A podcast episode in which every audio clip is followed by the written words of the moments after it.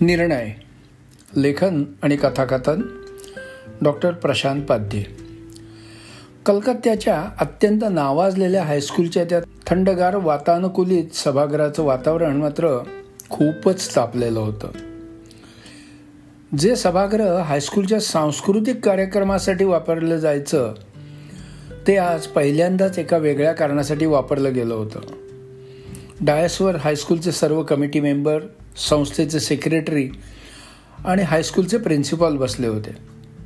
खाली पुढच्या रांगेत सर्व शिक्षक आणि त्यांच्या मागे साधारण साडेतीनशे ते चारशे पालक बसले होते. ज्या दोन पालकांच्या तक्रारीनंतर ही मीटिंग बोलावली होती त्यापैकी भट्टाचार्य नुकतेच तावातावानं बोलून गेले होते. आता ब्रिगेंजा उठून डायसवर आले.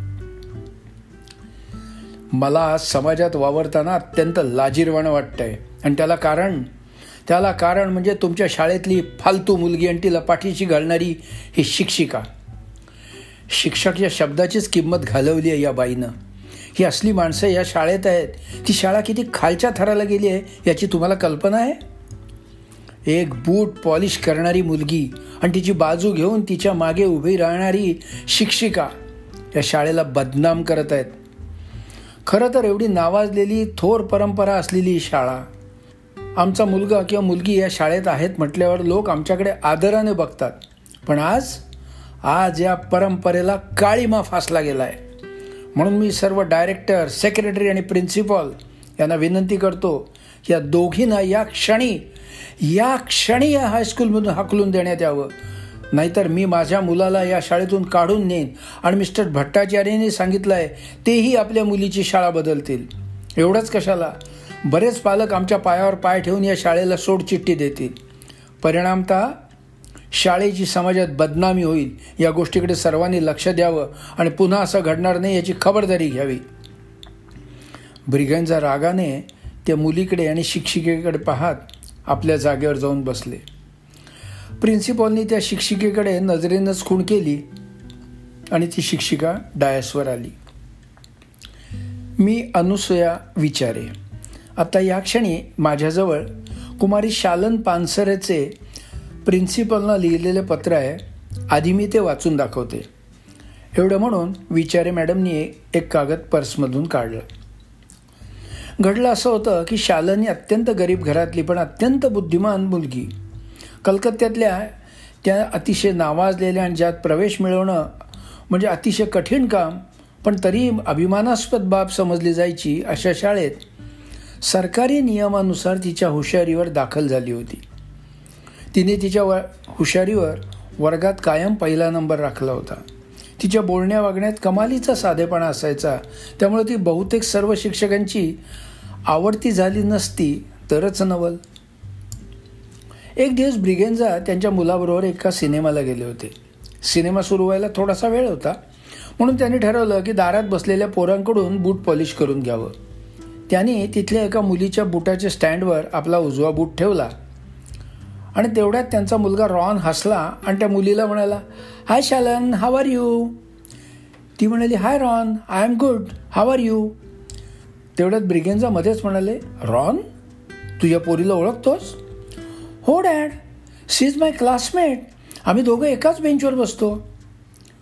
ब्रिगेंजानी विजेचा झटका बसावा तसा आपला पाय मागे ओढला आणि रॉनला ओढत थिएटरमध्ये घेऊन गेले. त्यांच्या श्रीमंती आणि प्रेस्टिजला प्रचंड धक्का बसला होता. एक फाटक्या कपड्याची बूट पॉलिश करणारी पोरटी माझ्या मुलाच्या वर्गात आणि तेही त्याच्या बेंचवर? छे छे छे छे छे भलतंच काहीतरी. I must stop this immediately त्यांना तो सिनेमा एन्जॉय करता आला नाही. बाहेर पडल्याबरोबर त्यांनी सरळ भट्टाचार्यांचं घर गाठलं आणि त्यांना सगळा किस्सा निवेदन केला. सगळं ऐकून भट्टाचार्य भडकले. दुसऱ्या दिवशी दोघेही स्कूलच्या प्रिन्सिपॉलच्या ऑफिसमध्ये दाखल झाले. त्यांनी सर्व गोष्टी प्रिन्सिपॉलना सांगितल्या. प्रिन्सिपॉलने त्या वर्गाच्या क्लास टीचरना बोलावलं. आणि जेव्हा त्यांना कळलं की हे सगळं त्या टीचरना माहीत आहे आणि त्यात त्यांना काही गैर वाटत नाही त्या दोघांनी ते ऑफिस डोक्यावरच घेतलं. त्यांनी त्या मुलीला आणि शिक्षिकेला शाळेतून ताबडतोब हाकला असा आग्रहच धरला. प्रिन्सिपलनी मी तुमचं म्हणणं संस्थेच्या कमिटीसमोर मांडतो आणि त्यानंतर मीटिंग घेऊन निर्णय घेतला जाईल म्हणून वेळ मारून नेली. पण भट्टाचार्य आणि ब्रिगेन्झांच्या हट्टामुळं पंधरा दिवसांनी पालकांची मिटिंग बोलवावीच लागली. मी शालन पानसरे. माझ्यामुळे शाळेला कमीपणा येत असेल तर राजी खुशीनं मी शाळा सोडायला तयार आहे. हे तिने स्वहस्ताक्षरात लिहून दिलं आहे. आज मीही माझा राजीनामा घेऊन आलो आहे मला काही सांगायचं आहे ते सांगून झालं की मी हे दोन्ही कागद प्रिन्सिपॉल साहेबांकडे सुपूर्द करणार आहे.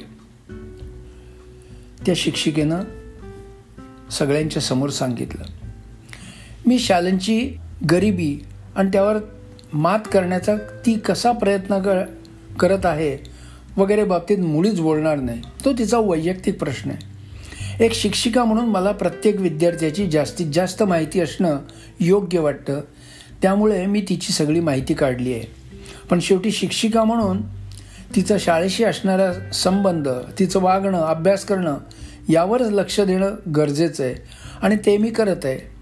यात मी तिला पाठीशी घालते असं जर कोणाला वाटलं तर तो त्यांचा प्रश्न आहे. आता प्राप्त झालेल्या माहितीतला काही भाग मी आपल्यासमोर ठेवू इच्छिते.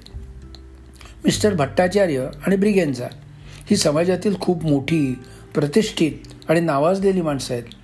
त्यांना त्यांच्या मुलांबद्दल वाटणारी काळजी अतिशय योग्य आहे.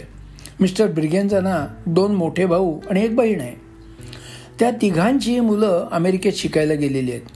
ब्रिगेन्झांचा एक भाऊ न्यू जर्सीला राहतो आणि त्यांना दोन मुलं आहेत.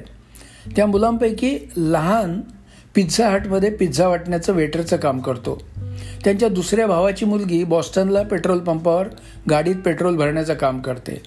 त्यांच्या बहिणीची दोन्ही मुलं लोकांची घरं साफसूफ करण्याचं गॅरेज स्वच्छ करण्याचं आणि घराभोवतालचं लॉन कापण्याची कामं करतात. पण त्यांच्या मते ही फालतू कामं ही फालतू कामं नाहीत तर दर्जेदार कामं आहेत. भट्टाचार्यांना तीन मुलं आहेत. पैकी सर्वात मोठा झोमॅटोसाठी फूड डिलिव्हरीचं काम करतो आणि रात्री एका बारमध्ये वेटरचं काम करतो. अर्थात बारमध्ये काम करणं हे प्रेस्टिजचं काम म्हणावं लागेल.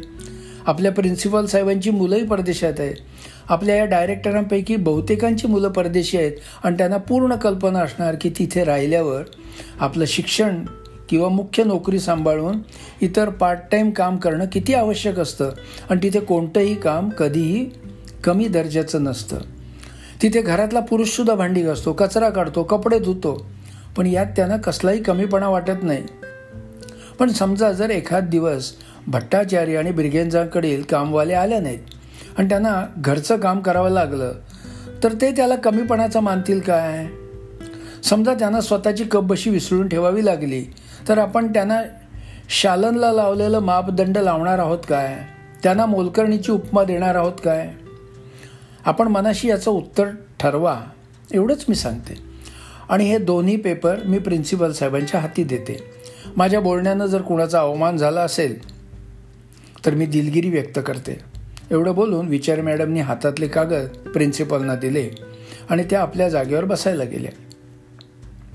प्रिन्सिपलनी सर्व डायरेक्टरांना दहा मिनिटाचा वेळ हवा आहे ते सर्वानुमते निर्णय घेतील आणि आम्ही परत तुमच्यासमोर येऊ. तोपर्यंत सर्वांनी चहा कॉफी घ्यावी अशी विनंती केली. ते आणि डायसवरचे सर्व लोक आतल्या खोलीत विचारविनिमय करायला गेले. चहा कॉफी घेता घेता सभागृहात दबल्या आवाजात चर्चा सुरू झाल्या. भट्टाचार्य आणि ब्रिगेन्झांच्या चेहऱ्यावर विजयी हास्य झळाळू लागलं. ते सगळ्यांशी सेकंड करत गप्पा मारू लागले. दहा मिनटं पुरी होण्यापूर्वीच सगळे परत डायसवर आले आणि आपापल्या खुर्च्यावर स्थानापन्न झाले. प्रिन्सिपॉलने हातात माईक घेतला. माननीय डायरेक्टर सर्व शिक्षक आणि उपस्थित पालक हो. आज आपल्यासमोर एक अद्भुत प्रसंग उभा राहिला आहे असं कधी घडेल असं कधीही वाटलं नव्हतं. असो सर्व डायरेक्टर आणि वरिष्ठ शिक्षकांनी एकमताने निर्णय घेतला आहे जो सांगण्याचं काम माझ्यावर सोपवण्यात आलं आहे सर्वानुमते मिस्टर ब्रिगेन्झा आणि भट्टाचार्यांनी आपापल्या मुलांना या शाळेतून काढून दुसऱ्या कोणत्याही शाळेत घालायला वर्किंग कमिटीने परवानगी दिलेली आहे.